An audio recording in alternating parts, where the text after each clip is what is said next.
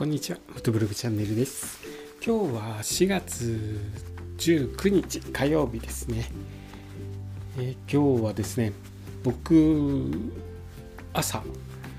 えー、天気そんなに崩れそうもなかったので、道の駅、道の駅に行こうかなと、えー、場所を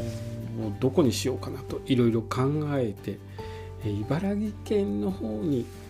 ちょっと道の駅行こうかなと予定していたところですね。突然ニュース入りまして8時16分頃ですね福島県を震源とする地震で最大震度5弱を観測というニュースが飛び込んできたんですね。で位置的にも茨城だとちょっと影響があるところなので、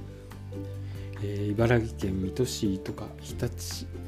えー、栃木県宇都宮市、えー、その辺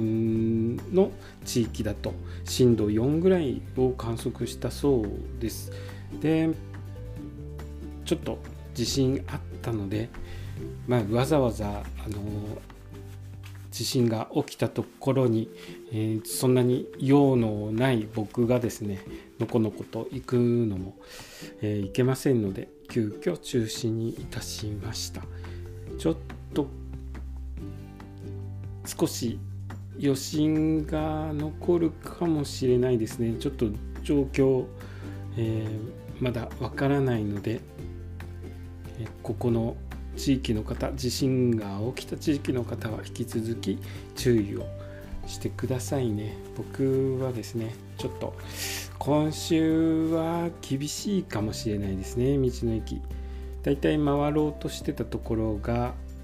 えー、今回の地震の地震起きた地域になってしまいますので今週はちょっと様子を見ようかなと思います。千葉県の方もですね、まあ、多少揺れがあったのかな。多少揺れがあったようなのでちょっと様子を見ていこうかなと思います。